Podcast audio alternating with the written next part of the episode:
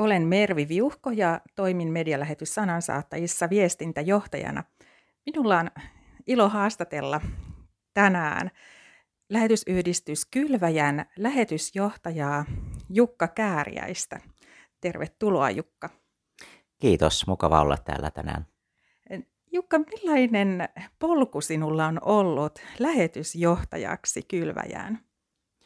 Joo, tota, tavalla tai toisella lähetys on ollut mun elämässä mukana ihan syntymästä asti, että, että synnyin ja kasvoin Taivanilla lähetyslapsena koko lapsuuteni ja, ja tota, sitten siitä eteenpäin tota, tein lähetystyötä kiinalaisten parissa New Yorkissa, vietin melkein 20 vuotta Yhdysvalloissa ja sieltä sitten palasin Taivaniin itse lähetystyöhön teologian kouluttajana seitsemän vuotta sitten sieltä kirkkohallitukseen lähetysteologin tehtäviin ja sitten sieltä nyt viime vuonna lähetysyhdistyskylväjä kutsui minut lähetysjohtajaksi. Eli on ollut monenlaista kokemusta ja, ja näkökulmaa. Toivon, että kaikki nämä eri kokemukset on antanut omat niin kuin, valmiudet sitten tähän tehtävään. Millaisena näet lähetystyön merkityksen tämän päivän Suomessa? Kylvässä tykätään puhua enemmän lähetyselämästä, että työ, työ on niin kuin tietty muoto tai määräaikainen, mutta elämä on jatkuvaa lähetyselämän merkitys Suomessa, mä näen, että se on tietynlaista kutsumista kristillisen identiteetin perustaan äärelle.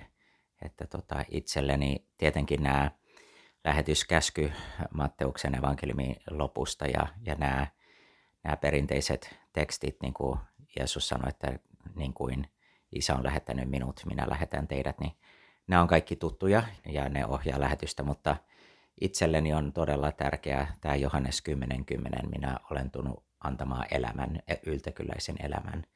Et näen, että lähetyksessä ja lähetyselämässä on kyse juuri tästä yltäkylläisestä elämästä, mitä vain Jeesus voi tarjota meille. Että mietitään, että Suomessakin ollaan jo monta vuotta rankattu, että ollaan maailman onnellisin maa.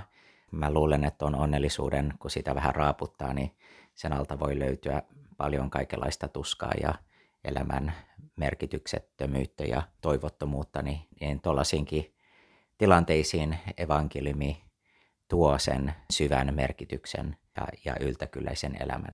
Yltäkylläinen elämä ei ole vain kiinni näistä inhimillisistä elämän puitteista, vaan silloin esimerkiksi voisin väittää näinkin suoraan, että nytkin Ukrainassa sodan keskellä kristityllä voi olla yltäkylläinen elämä. Sitä voi kysellä, että miksi Jumala sallii tällaisia kauheuksia, mutta eli se kutsu ja se voima, niin kuin, se on kutsu kristityn elämän niin kuin identiteetin perusasioihin. Näin mä näen lähetyksen merkityksen. Ja, ja jos sitä katsotaan tuosta näkökulmasta, niin, niin sit se on tietyllä tavalla myös jokaisen seurakunnan ja jokaisen kristityn juttu, ei vain joidenkin juttu valtavan tärkeä muistutus ja tärkeitä näkökulmia. Sinun sydämelläsi on ajatus hybridimuotoisesta lähetystyöstä. Mitä tällä tarkoitat?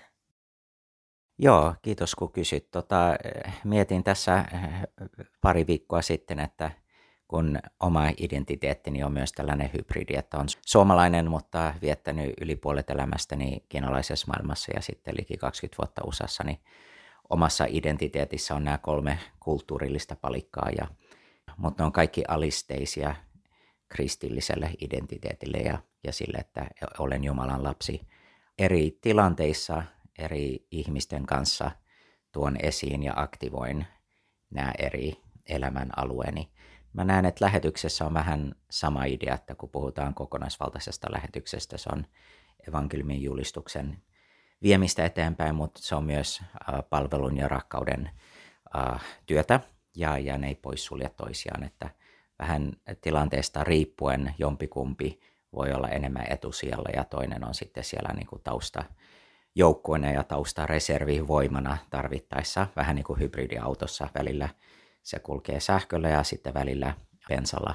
Et ihan lähetystyö monellakin tavalla on tällaista hybridi toimintaa. Jotkut lähetetään pitkäaikaisiksi läheteiksi, asuvat pitkään ja oppivat kielen ja kulttuurin hyvin ja jotkut taas sitten tällaiseksi hanketyöntekijäksi tai lyhyemmäksi määräajaksi voidaan tehdä tota työtäkin eri muodoissa, teologinen koulutus tai sitten ihan tällainen avustus, pakolaistyö, niin kuin käytännön hädänavun tota, rakkauden osoitus, että, että en ole vielä tätä sen e-, enempää ajatellut tai kirjoittanut auki, vaan koin, että tällainen hybridiajattelu on, on ja nytkin puhutaan hybridiuhkasta Suomeen, että, että tota, tässä NATO-keskustelussa niin monella tavalla tämä termi on meidän jokapäiväisessä kielenkäytössä ja, ja näen, että se voi avata myös niin kuin lähetyksen tulevaisuutta aika jännällä tavalla.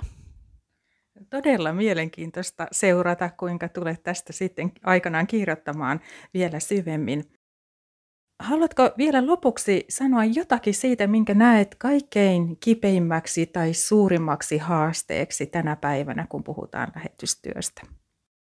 Haasteitahan on monia. Tietysti voisi ehkä miettiä tätä nuorempaa sukupolvea, että miten nuoret aikuiset ja, ja nuoret perheet ja vaikka ihan koululaisista alkaen teinit, niin miten he niin kuin innostuvat Jumalan kutsumuksesta ja, ja Jumalan rakkaudesta Kristuksessa ja näkevät sen itselleen tärkeänä ja, ja sitten niin tärkeänä, että sitä haluaa omalla paikallaan viedä eteenpäin. Eli tietyllä tavalla tällainen, mistä tulevaisuuden lähetit tulevat, mutta toisaalta meillä on myös paljon maahan muuttajia ja, ja siirtotyöläisiä, jotka ovat Suomessa, jotka ovat kokeneet oman lähetyskutsun. Eli kyllä Jumalalla nämä hommat on hanskassa, mutta ehkä joskus niin kuin järjestöinä tai kirkkona me pähkäilen, että miten tämä työ voi mennä eteenpäin.